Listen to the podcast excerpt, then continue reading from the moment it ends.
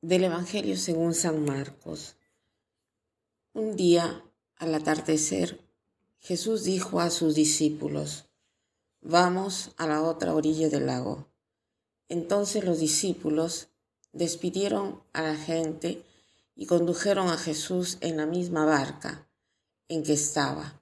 Iban además otras barcas.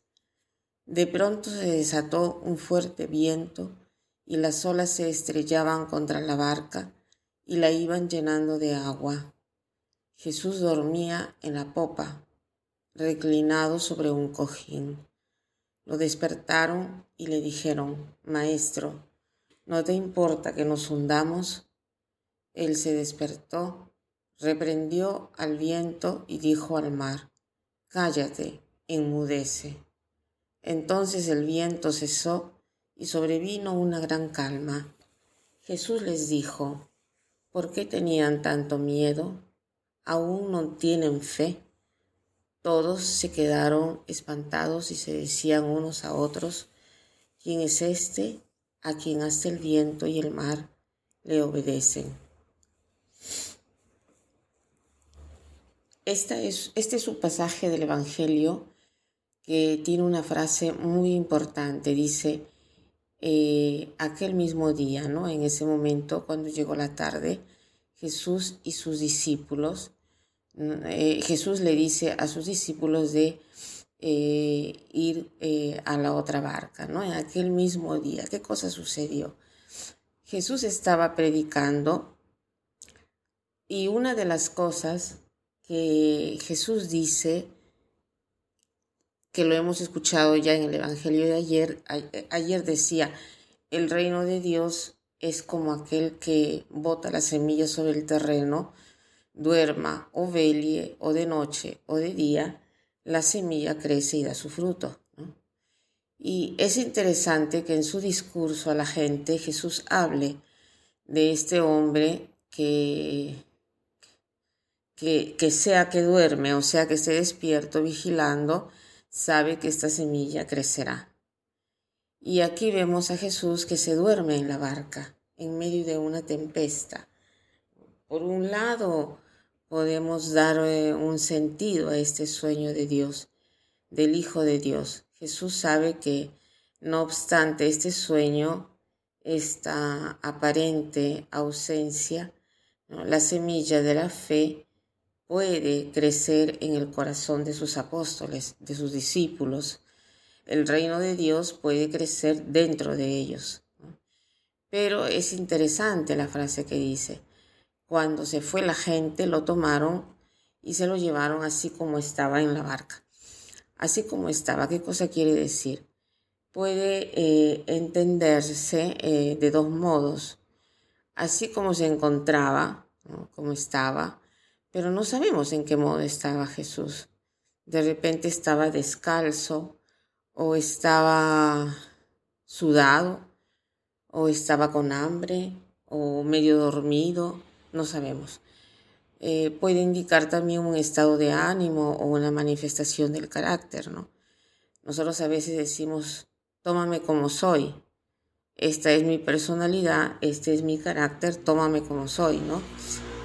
Eh, yo pienso que la, lección de hoy es esta para nosotros.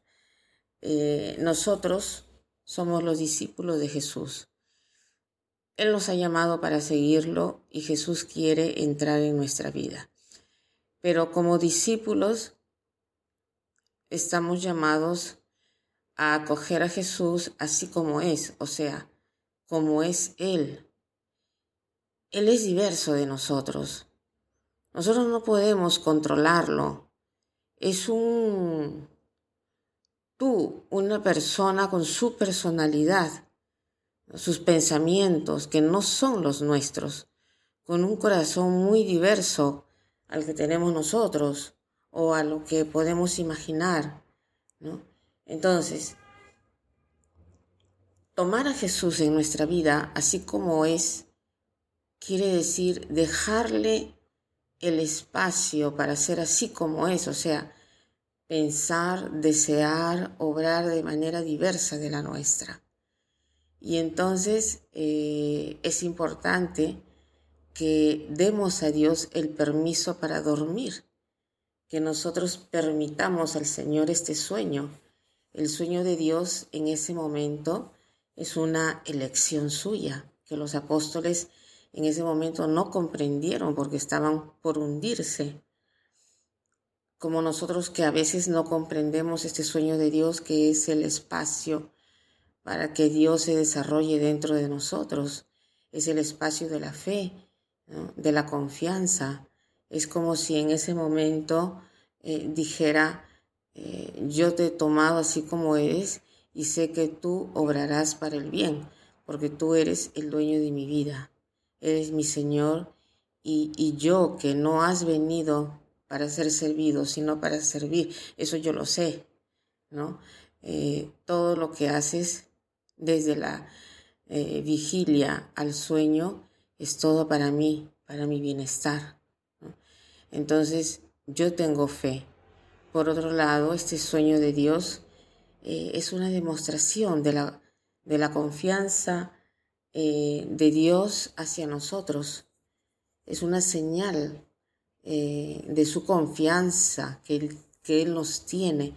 Jesús no es un Dios que controla, que se asegura que todo está en orden, que nosotros podemos comprender todo, que nosotros podamos estar tranquilos en todo. Él sabe que nosotros tenemos nuestros momentos de oscuridad, de cansancio. Entonces, Él permite estos momentos, tiene confianza en nosotros porque sabe que nosotros podemos superarlo. Si no nos lo permite jamás, entonces nos debemos preocupar porque sabe que nuestra fe es de niños, que tenemos necesidad constantemente de consolación. Pero si Él nos da momentos de oscuridad, es porque sabe que lo que podemos hacer, sabe que podemos eh, ejercitar eh, en nosotros esa fe en Él es tan importante ¿no? para crecer eh, en, la, en la relación con Él. Entonces hoy pidámosle la gracia para poder acogerlo así como es, sin pretender nada, ¿no? con este deseo de acogerlo como Dios es y no imponernos y no decirle solamente eh, lo que nosotros somos. Que pasen un buen día.